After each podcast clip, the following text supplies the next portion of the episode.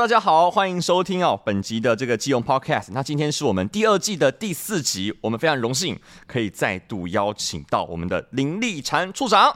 是，应该不是再度，我是首次。啊，首次啊，我上次是来当主持人，啊、对对对，这是您第一次来接受我们的访问了，嘿，我们怎么又变成吴宗宪了？其实哦，我要跟你讲一下，我并不是进市府之后我才认识您的，我大概在两三年前我就认识过您了，哦，就是那个时候我还是一个学生的身份，然后我有听过您的一个演讲。哦，但是我还是要帮我们的观众朋友来问一下，就是您是新住民的身份，但是为什么您的台语说的比国语还要好啊？因为我爱台湾，爱台湾。没有啦，因为我从柬埔寨嫁到台湾来，刚好嫁到彰化，哎，刚朗，所以呢，彰化非常特别，呃，就是涌进了各种不同的文化，包括我们常讲的，就是海口腔。就是台语、嗯、一样是台语，鹿港腔，对，然后海口腔，对，对，对，所以不同的文化可能它的发音跟咬咬字上面会有不一样。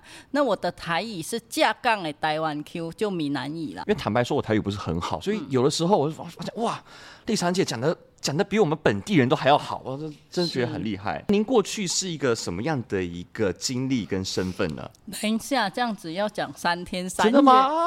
简单的来说，早期的婚姻移民都借由婚姻媒合的，就是媒人介绍的。嗯嗯嗯。对。那我们常说，哎，为什么我们现在呀、啊，不管是呃，中央部门还是地方政府，还是民间的区域，甚至有那么多新住民协会，都在做婚姻移民的相关的辅导照顾工作。是是，是因为早期的移民移民媒合过程中。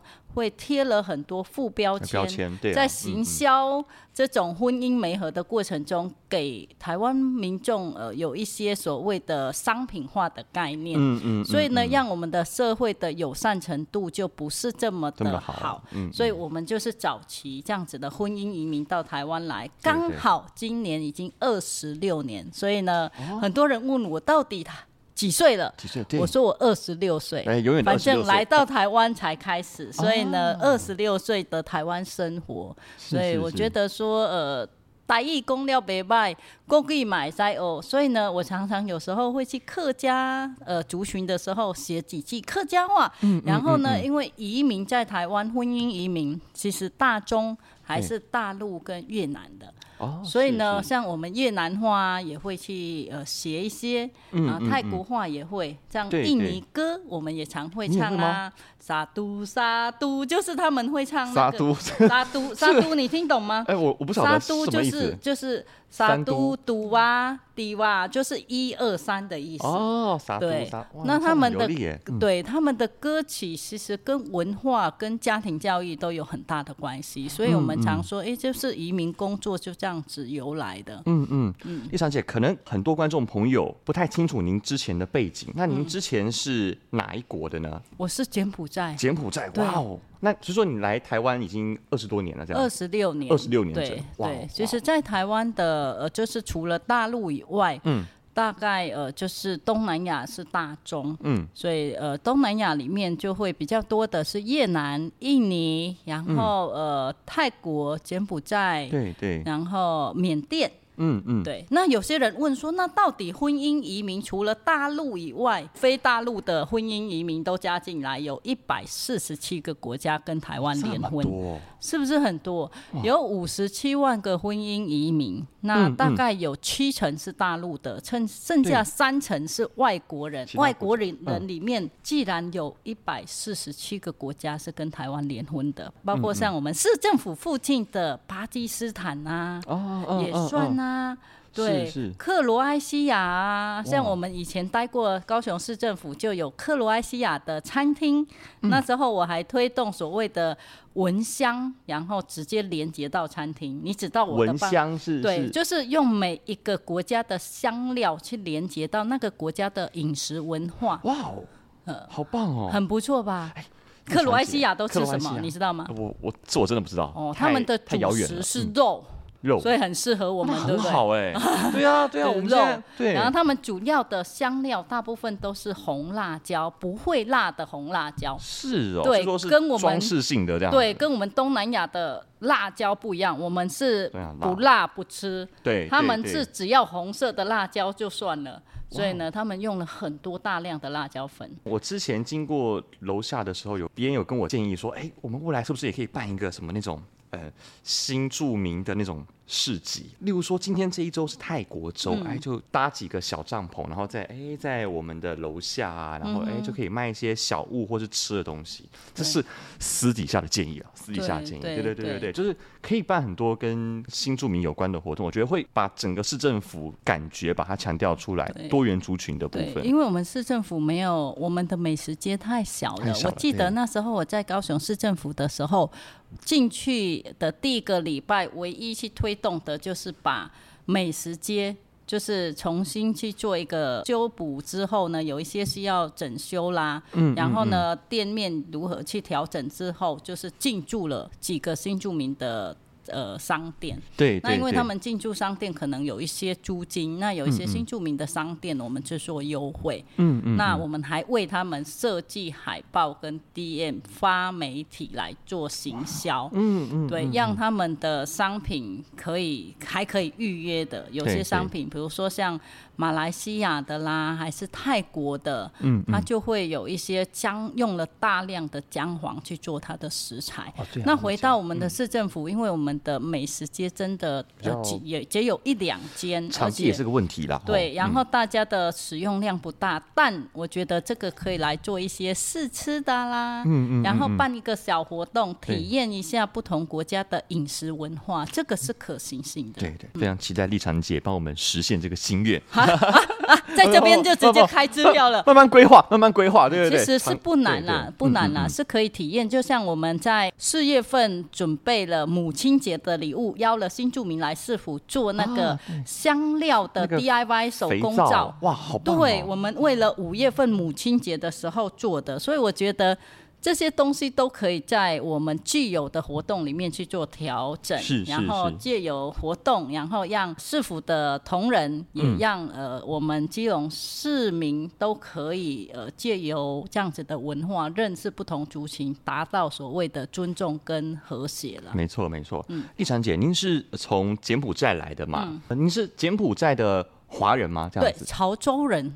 潮州人哦，对，我们的祖籍跟李光耀是同一个祖籍，潮州是不是很骄傲？是那个玩哦，哇，厉害厉害！您嫁过来到台湾之后，嗯、那你有没有发现说，哎、欸，柬埔寨跟台湾的部分有哪些在文化啊，或者是饮食啊各方面的一些差异呢？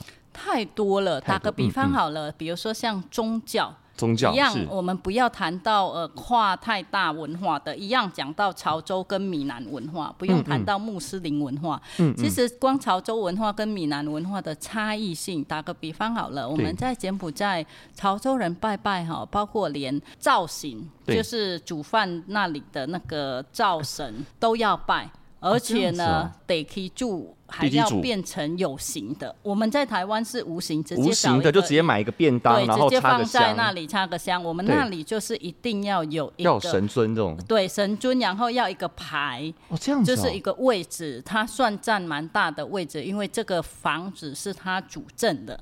嗯嗯。然后第二个是要拜拜的时候一定要三牲。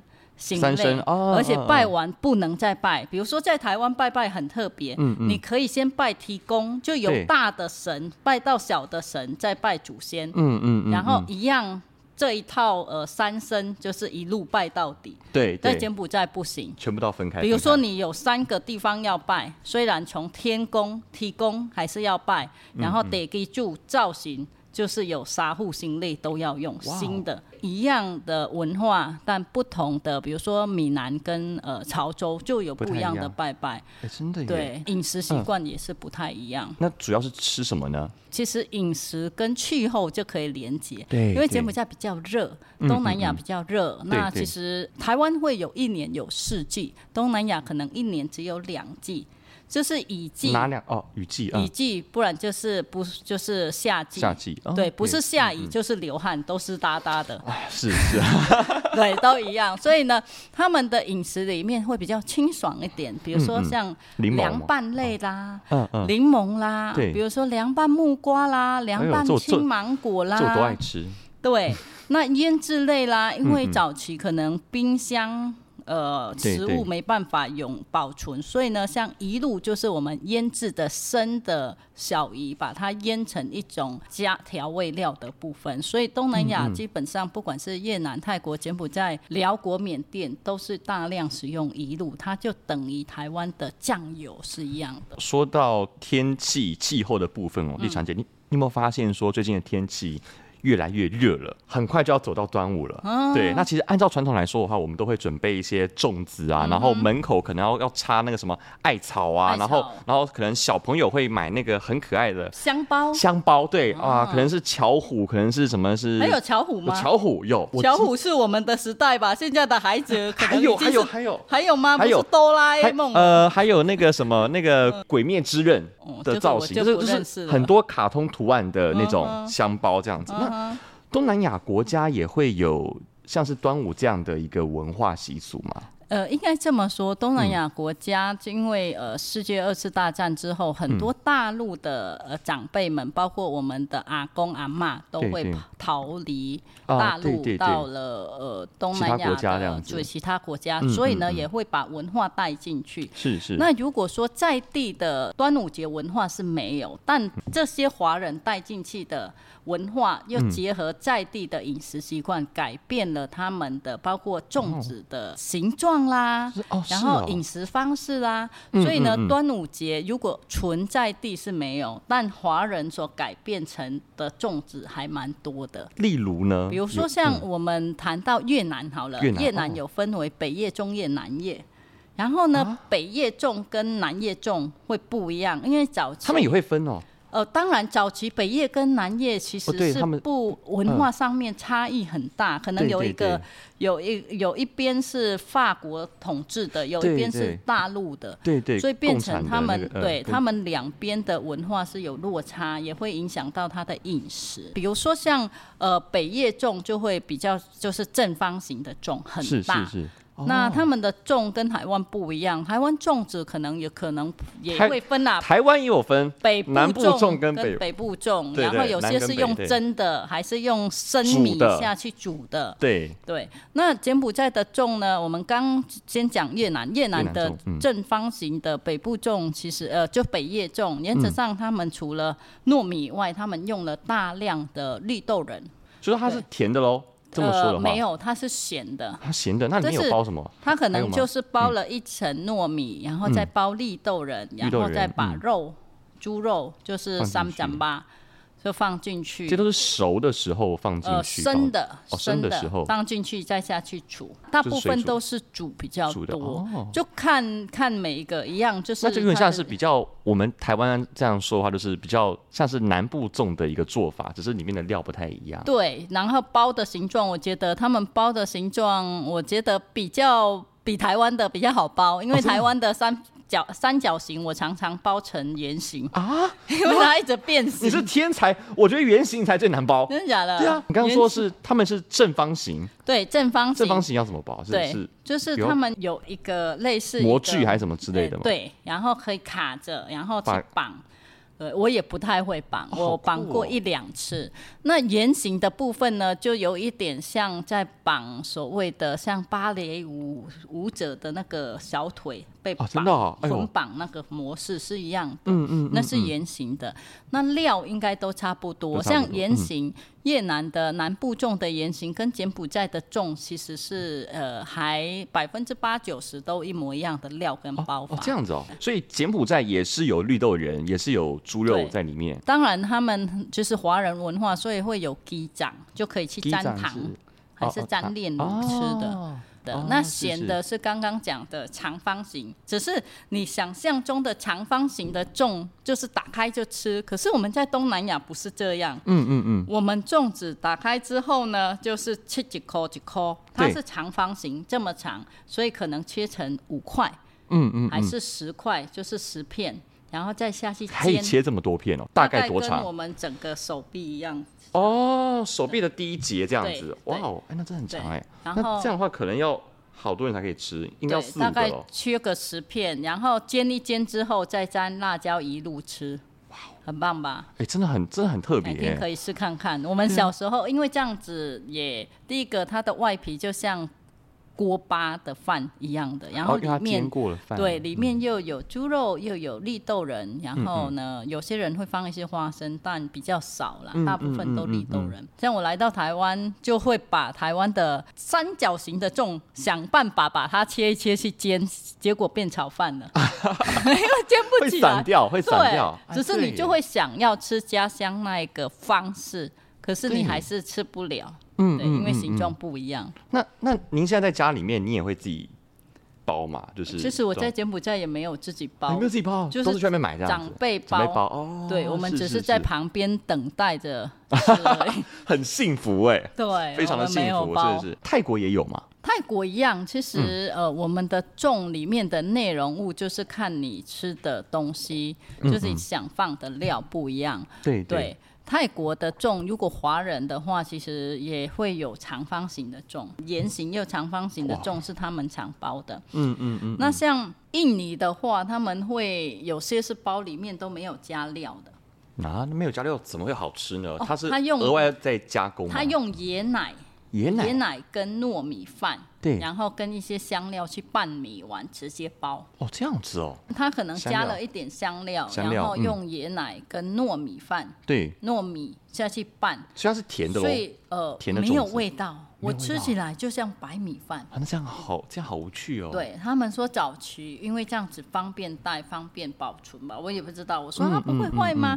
所以不同国家的文化，跨文化还是虽然一样在东南亚，跨文化还是它有很大的学问存在。哦，是是。那你知道印尼的粽在什么时候吃吗？他们不是都在端午节吃吗？没有没有，印尼的粽哈会在开斋节的时候包，跟开斋节的晚上制作这个粽子，哦、然后、哦、对白天开斋节的时候他们会吃这个纯没有包任何料，看起来就是像白米一样的粽子，是有什么样的一个含义在吗？听他们分享，就是小时候都习惯，就是就是开斋节的时候都会吃。当然，开斋节有开斋节的文化。打个比方，他们开斋节就是一个和解的文化。和解。对，比如说他们开斋节，他一整一整个月的斋戒夜，在开斋节的时候就是一个重新，也是重生。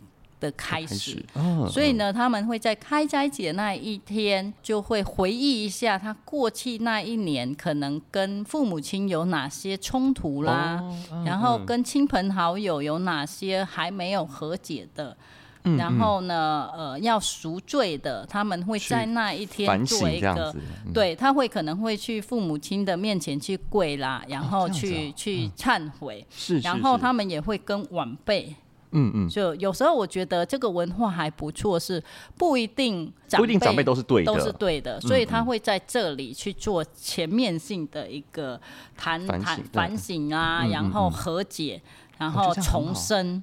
我觉得他们这个文化还不错。那这个重生在吃了粽子，嗯，所以我觉得他们粽子的文化跟我们端午节的意涵不太一样，但都会存在他们文化的价值。哎、好有趣哦！我们华人的端午节文化就是哦，农历的五月五一到，然后就是他最早就是说，好像是呃，楚国有一个诗人叫屈原，然后屈原他就是跟君王有有建议什么事情，然后君王好像不听他的话，然后他就很难过，他就自己背一个石头，然后投河自尽。当地百姓很害怕说他的身体被鱼虾给吃掉，所以说就是会纷纷的准备粽子投到河里面，就是要喂那些。鱼虾，希望你们不要吃掉屈原。嗯、对，这样子。对，其实文化都有它文化背后的的历史背景，但我觉得有时候有些文化延延延续到现代，有些东西去加注一些文化的行销模式，也是一种仪式感啦。嗯嗯，嗯，我觉得生活总要有一些仪式感，不然怎么会有那么多母亲节、父亲节、对对，情人节，不然商人们就没东西卖了。但我们人因为压力很大，也需要一些仪式感来跟自己做一个解放，进到另外一个情境，进到另外一个感觉，这样子。对对对，而且每个节日都会有一定的意义在啦，真的真的。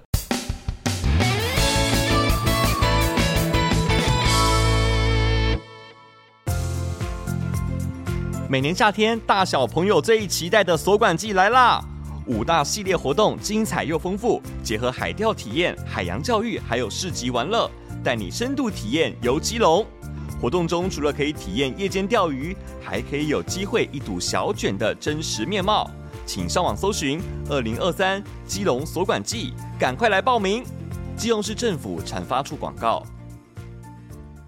那想要请问一下丽婵姐，就是除了端午节嗯之外，嗯，还有没有其他文化意义上面是与我们台湾比较相近的节日？对于东南亚各国而言，刚刚讲到的，其实像柬埔寨啦，还是泰国。然后缅甸还是像云南的少数族群，他们会过泼水节。但如果是华人的话，其实他的文化跟我们会比较相近。泼水节是他们的过年。那很多人说，哦，把呃越南。也把它当成泼水节是他的过年，我说错，越南的过年也是过我们农历年，跟我们是一样的，哦啊、只是说他们过年会有呃提灯笼啦，可能文化上面会有不一样，嗯、但他过年的习俗其实跟华人文化比较相同，对，哦、所以像呃穆斯林的过年就是呃开斋节的时候也算是他们某某个程度的过年，就是宗教里面的过年。过年，其实有时候。呃，现在我们所常谈的，有些文化雷同的，有些文化不太同的。嗯嗯，对，我们有吃粽子，他们也有吃粽子，只是他吃粽子的呃背景意义跟我们又不太一样。哦，对，所以我觉得说，我们台湾是一个多元移民的社会。其实，如果大家用欣赏，像我个人虽然是柬埔寨，可是我对每一个族群文化。都用好奇跟欣赏，嗯，去看待跟去追究，你会发现里面有很多很有趣，还有值得你学习的地方。就像刚刚讲的穆斯林的和解，我觉得和解这件事是很重要的。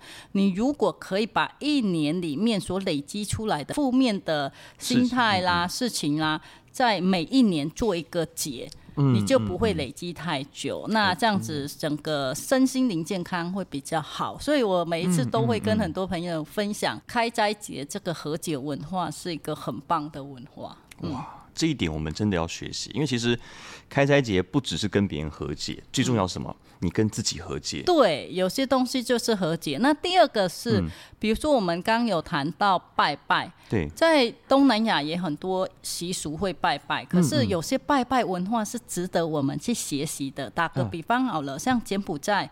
我那时候，呃呃，我们像我们我我妈妈过世的时候，嗯嗯嗯嗯，我们把剩下的钱是是，就是会去买了很多的物资，然后送到庙里面给和尚跟尼姑。嗯嗯，那我们会去告诉他们说，哎，我这些东西要回向给我的妈妈。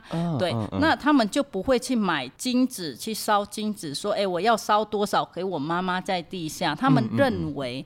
买人可以用的，我把这个功德做在这个人身上，啊、那这个功德回向到给我们的长辈。对对对。对，第二个是像他们，不管是我们的泼水节，还是呃我们很多的节庆，嗯、在柬埔寨的庙里面，原则上都是直接捐现金，还是直接在他们的每一个环节里面放现金。啊啊啊、就不会，比如说他们会塞钱到沙子里面去，然后和尚。庙里面就会去把钱收起来去盖庙，嗯，他们就不会去用很多很多的金子。其实这个文化我也觉得很棒，就是它既环保又可以实际上去救助到有需要的弱势，因为有很多的孤儿，如果他真的穷到没饭吃，他就会到庙里面去，因为庙里面就会给他饭吃，嗯、然后教他佛教的学习方式。所以柬埔寨早期是因为有佛教才能保住柬埔寨的文字，所以佛教对我们来讲算蛮重要的。那他们从早期早期的印度教到大乘佛教，到后面的小乘佛教，嗯，其实都是在做一个，我觉得有某些时候是一个国家教育工作。是是是，也想请问一下，就是您认识这么多新著名的朋友，嗯、那有没有什么样的东南亚的料理哦，是令你特别印象深刻，然后一定要跟别人分享或是介绍的呢？像我刚讲到的克罗埃西亚，克罗埃西亚，那时候我就觉得、嗯、哇，他们的料理。既然单一香料就叫做红辣椒，我想说你们的香料代表性是什么？我早期在高雄服务的时候，就会到各个新移民的餐厅。我们说的新移民是来自世界各地的移民的这些女婿或是媳妇，嗯就去问他们：哎，你们的餐厅比较代表性的？香料是什么？对对对，那我都会跟他们说，送我一点，那我会放到我们的香料瓶里面去做展示，嗯嗯嗯，那协助他们做成 QR code，扣到他们餐厅。嗯、所以我觉得，哎、欸，那一间克罗埃西亚的餐厅是我去过最多次的，我觉得，哎、这是还不错的一个地方。是，那像基隆的。巴基斯坦的餐厅，你说在市府旁边那个？对，旁边那个，嗯嗯。对，它的那个料理方式就是用也用了大量的香料，可是我看它的香料用了，就是比如说咖喱，它用了大量的番茄去做，哦，这样子，所以会不一样的概念，因为跳脱我们认识的新住民一定是越南的那个米线啦，然后凉拌啦，我们或许把它再放开一点，对，像泰国的话，你们会想到说，哎、欸。讲到泰国，你会泰国？哎、欸，我坦白说，我之前有一个研究所的同学，嗯，她是一个泰国女生，嗯，她有跟我介绍，就是我们有一个学期报告，因为我念的是餐旅管理，然后那个课就是在讲一些美食的东西，嗯，她有介绍到他们家乡美食，她说叫什么船面，好像就是一个面线的一个、嗯、一个东西这样子，然后她说很小碗，你吃一碗不会饱，男生吃一碗不会饱，你可能要吃。呃，三碗四碗才会饱，哦，这样子。讲到面，我就会想起那个云南的那个过桥过桥米线，哎呀，那很好吃，很棒，对不对？后来我去研究一下过桥米线，嗯，为什么这样叫？上面有一层的油，有没有？对对，对他们用了在煮的时候会用呃，他他说为了要保温，嗯嗯，就是你上面那一层油是在保下面的温，很厉害吧？所以呢，我后来还去访问了那个制作的。呃，老店看他们怎么做那个过桥米线，他们觉得我太无聊了吧？对，但我觉得就是你看到一个文化，你会觉得你如果带着好奇跟欣赏，嗯嗯，其实就是我们所说的终身学习的精神，在饮食里面也可以去表达。像我个人就很喜欢吃越南料理，还有泰式料理。哦，那你有没有什么推荐的店呢？丽珊姐在。在基隆的话，在基隆的话，你还没带我去吃怎么办？你要带我去吃？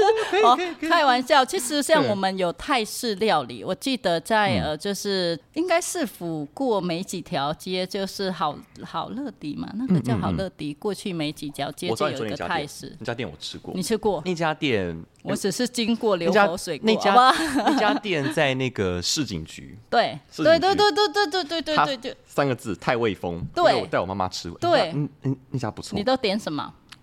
呃，椒麻鸡一定要点哦、欸。还有一件事情，月亮虾饼很好吃，哦、但是其实月亮虾饼其实并不是属于真正的泰国菜。月亮虾饼是台湾人发明的，是是假泰国菜。对对，是我不敢讲。来跟你分享一下，我觉得东南亚要吃的，记得就吃它有香料的料理啊，比如像咖喱。我们的咖喱不会用咖喱块，你会想象中的咖喱就是什么日式咖喱块丢进去，对，然后煮成一锅这样子。像你去柬埔寨啊，要记得去菜市场逛，它会有各种不同的香料，你要煮怎样的咖喱，嗯、它会给你一包，啊、里面可能对，可能有十几样香料，二十几样香料已经配好了。哦好哦、那就跟我们在煮卤肉饭的时候一样，你去中药店里面，你刚刚说我要煮卤肉饭，里面有八角，他帮你包好，就是一个小袋子，你就自己带回去，你就卤包，卤包帮你配好，是这样的，应该是一样的概念嘛，对不对？对对对对对对，只是我们的卤包是已经料理好了，它那个就是香料包，就是整个，那你会去煮，比如说我们有绿咖喱，你知道绿咖喱感觉没有料，对不对？我一直想问，绿咖喱跟红咖喱除了颜色上面差异，它到底？哦，那不一样。对，红咖喱大部分我们会用鸡肉下去煮成咖喱。那绿咖喱的话呢，里面其实用鱼肉下去煮的。这样子哦。对，它会把鱼先煮熟，然后鱼肉跟鱼翅分开，把鱼肉拿出来跟香料一起做，里面有大量的香茅。哦，香茅，对，香茅味。香茅会有很重的香茅。还有那个白白的那个，那个是姜黄。椰奶，椰奶，对对对，他们会用了很多香料去跟鱼一起搅和在一起，哦、所以你在拌在呃米线上面，感觉没有什么料，其实在上面感觉很像肉燥，其实那个肉就是鱼肉。冷知识哎，这我真的从来不知道，我吃那么久，原来那那个是鱼肉。对，那个是鱼肉，像我们里面会加一点花生。对对对对，哦、了解。我还很喜欢吃，就是我刚刚说的那间店，我现在就不重复了。对对对，嗯、那就是它还有大薄片。嗯哼，那大薄片好像属于云南的料理。其实云南跟泰国很近。印度也会有很多大薄片，会跟咖喱粘在一起吃。印度料理基本上你去，它会有一个薄片，可是我觉得吃薄片不太饱，也不太划算，因为不便宜。对对对，它是这个凉拌菜，然后对，所以我觉得如果大家喜欢东南亚料理的话，可以吃一下它的呃，就是有香料的那。呃，像我个人是非常喜欢吃东南亚的甜点。甜点，我知道一个，我知道一个。你说，我先举手。我记得好像是吃，我想想看啊，这个是泰式，泰式，哎，不是不是，么么喳喳吗？对对对对对对，那个冰的么么喳喳。么么喳喳不是很健康，因为里面有很多很多料都是高热量的啊，是哦。对，但不也不不只是高热量，可能有很多里面的那个料都是罐头的。啊，是啊，对它它那个，我看有一些很很像果冻，就一颗一颗的，对对对对对，对，像我们会吃，比如说棕榈果做的，呃，就是粥，粥，对，哎呦，对，那呃呃，柬埔寨的两大香料就是甜的，会用棕榈糖下去做，然后大量的椰奶。所以在柬埔寨可以吃到的甜点，基本上都加椰奶。都加椰奶。哦、对，然后如果要吃甜一点，当然会加炼乳。那如果吃酸辣汤的话呢，就会加。呃，罗望子就是对罗望子。哦，说到罗望子，我有喝过罗望子的果汁，哎，那个很好喝，酸酸的，甜甜的。对，所以呢，东南亚所有的酸不会来自醋跟柠檬，它都会来自罗望子，因为它是天然的酸，嗯嗯，那个酸不会有化学的味道，那就比较柔一点。对，所以呢，酸辣鱼啦、酸辣汤啦，还有我们煮相关的有酸味的，都会加酸质。哇塞！当然还有榴莲，一定要介绍的。榴莲啊，榴莲，榴莲很好吃。这个这个真的是见仁见智了。榴莲冰淇淋夹法国面包就是好吃，对，只是对。还有，我觉得台湾的榴莲都没有，就是榴莲冰淇淋都没有很到位。我们柬埔寨榴莲冰淇淋就是每一口都是吃到整块的榴莲肉。哇哦！对，然后再来榴莲糯米饭。这个是菜了嘛？榴没有榴榴莲糯米饭就甜点啊，糯米那个糯米就是用椰奶下去煮，加一点糖就变。感觉很好吃哎！我觉得你这样形容的话，我觉得。对啊，我曾经常说，如果有一天我退休了，我要开一家柬埔寨的甜点店，而且把甜点拉高它的价值观，因为大家对于东南亚甜点可能塑胶。杯装着，对，其实很精致的甜点，真的是值得你去吃。没有，它很棒。就像基隆有很多甜点，就是像千层啊，对不对？对啊，你会觉得，哎，怎么那么贵？但真的是很耗费工，每一片每一片这样去叠啊，这样子去叠再去切，所以是值得的。说到自己做甜点。丽珊姐，您的厨艺也很好哎，你要不要跟大家分享一下？您过年的时候不是有做一道很厉害的料理吗？哦，做很多很多料理，跟副市长大 PK。对，重点是我们把海味带进来，因为我觉得有时候在分享的时候，不只是吃，也是有知识在里面。对对。可能我们那时候就把削根啊、套丢、回鸡，厉害哦！当然不是教育处长哦。很多智慧，是是是。那我我觉得说，在里面，我们除了凉拌以外，也可以做到所谓的、嗯嗯、呃呃，就是就是那时候是包春卷，生春卷。我其实最喜欢吃的就是春卷，对，生春卷。春卷的那个酱汁是灵魂的关键。哦，酱汁很简单，好吃，就是酱汁里面分解它的内容物，就是呃一路。鱼露，嗯，然后柠檬吧，蒜头，蒜头，柠檬，柠檬，糖，辣椒，就这样，哎，超好吃，就是夏天就是要吃对。清爽的食物，对，所以呢，就是像像这个也也可以去推动。但我觉得基隆是一个就是拥有很多海鲜的城市，对对。对，所以我觉得有很多结合东南亚的料理可以去做成各种海鲜。所以那时候过年，当然我们用了各种基隆的名产，还有我们的咸虾。也出现了，哦、对，嗯嗯，所以呢，我觉得说，就是来到基隆，除了吃海鲜以外，也可以认识一下基隆海鲜的文化，包括从几月到几月抓哪一种那个，对对，哪一种那个，每个时候的产季都不太一样，对对，嗯、所以我觉得这些都是呃，就是软知识啊，软知识，对对对。丽珊姐，我最近在我的朋友的脸书上面，我有看到，看到您有去。演讲去桃园演讲，对，你演讲的主题是什么内容啊？新台湾精神，哇哦，可以分享一下吗？我们谈了很多文化、跨文化的东西吧。打个比方好了，像。他们会去问到说，因为我去的那个地方，他们叫做龟山，呃，就是建村文化故事馆。哦、嗯，对，他们是用呃，就是很多早期的，就是呃建村啦，嗯、然后再去把他的故事堆叠下来。嗯，但你如果纯谈建村文化，感觉有一点单调，只有建村文化。其实建村文化里面衍生出来很多多元文化，是可以去做一个对话的。哎、嗯，对。对对，其包括移民文化啦。嗯、对对，其实眷村的话，就是以前各省的人都有，所以会有很多不同省份的一些文化习俗，全部浓缩在一个小小的村子里面。对，其实这个也跟。新著名多元文化这个概念是很像的。对对对，所以呢，当时我们呃去我的我是第二位过去，第一位过去演讲的是谈棒球。哦，棒球。所以他们会把建村文化跟各种文化去做一个对话。嗯嗯嗯。对，对话之后呢，包括说主持人也问我们说，那如何把这种多元文化成为他们桃园进步的力量？其实有多有些时候呃。更多元是更国际，嗯，你如何把多元跟国际去连接在在一起？这是需要呃执政者的智慧。你如何去把别人的优点吸收，变成你自己的优点？对，你要把移民变成是一个呃，就是进步的力量，还是一个优势的力量？嗯，而不是社会资源的需求的力量，也不是弱势族群的话，你会发现那是。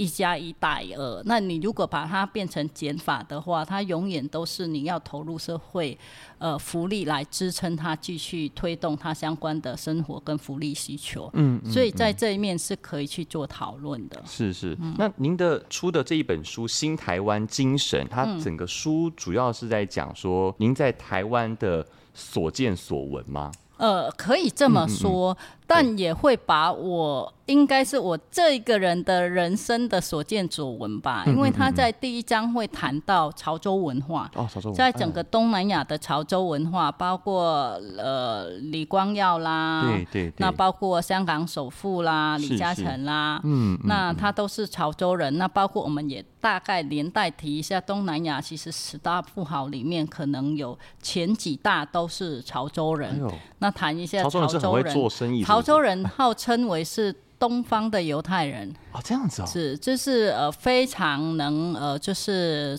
整个商业模式是还蛮棒的一个、嗯嗯嗯、呃，就是族群的人，是是。对，那第二章就会谈整个刚刚前面讲到的整个台湾的婚姻移民的样态，为什么政府会投入那么多的资源去做所谓的移民照顾的工作，到现在移民发展的工作，是我们当时的婚姻移民的样态跟背景所呃所所有衍生出来的一些社会上面需要去一起去克服的一些问题。没错没错。对，那第三章就会谈到亲子教育，就是传统台湾的。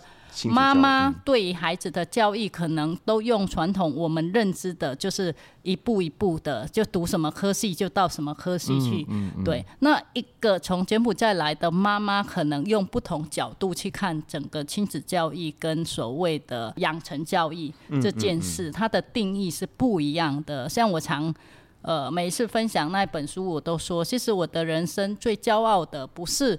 你现在在哪一个点是能能教出两个对社会有贡献，而且不会造成社会问题的两个小孩，这才是你最骄傲的一件事情。没有，所以在第三章大部分会谈这个。那第三、第四章下去就谈整个。呃，移民立法过程。哦哦，对，您之前也是立法委员，对，那有谈到哦、呃，我那时候求学，其实，在台湾我觉得很特别，对，就是从因为孩子的关系念大学，所以呢，从在台湾念了三所大学。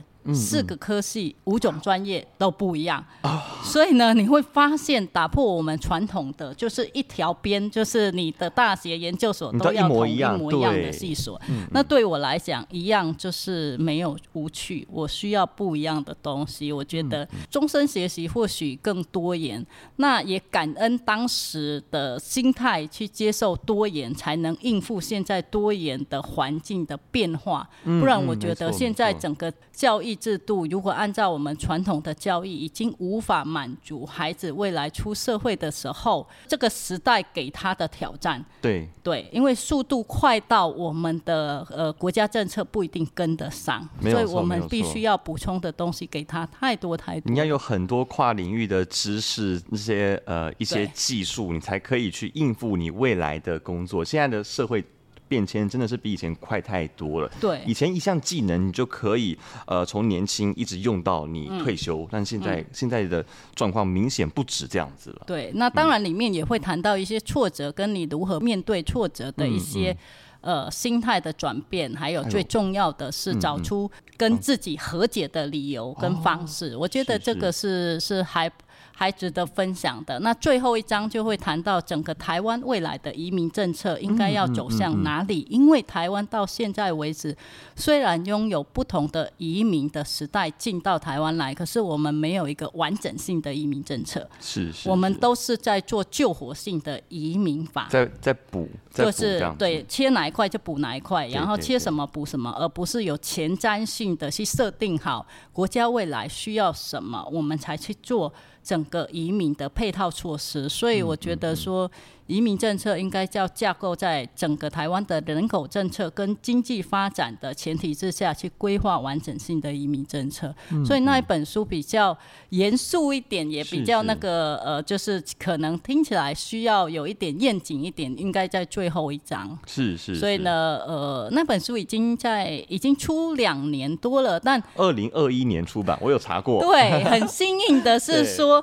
出的前两个礼拜，第一刷三千本就没了。我们已经刷三刷了，应该在前半年就三刷就，就就刷了三刷，所以也很感谢呃很多的教育界跟很多县市去订购。我觉得至少在里面可以给很多人看见不同。的就是亲子教育的方式，这是我觉得我觉得亲子教育是最是最重要的一环，因为他未来你现在的教育会影响到他整个人未来的人格发展，还有他以后的呃如何去应对这个社会的一个处事的态度啊，这样子，对，嗯，对啊，所以呢，那那本书呃时报出版，所以呢，他把它协助我们，我们是整个规划完，然后定出主题，就是新台湾精神。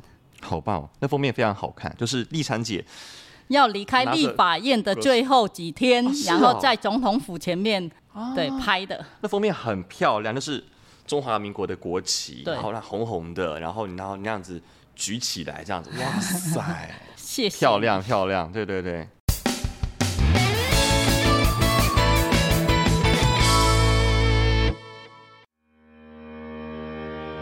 端午节是华人社会相当重视的节日，每到这天，经常可以闻到粽香、看到香包、艾草等传统的习俗。随着文化的扩散与影响力，端午节也在东南亚国家有不同的风貌与庆祝的方式。而新住民的加入，也为台湾社会带来多元的样貌。趁着端午节，不妨可以体验不同国家的端午节习俗，除了了解不同的文化。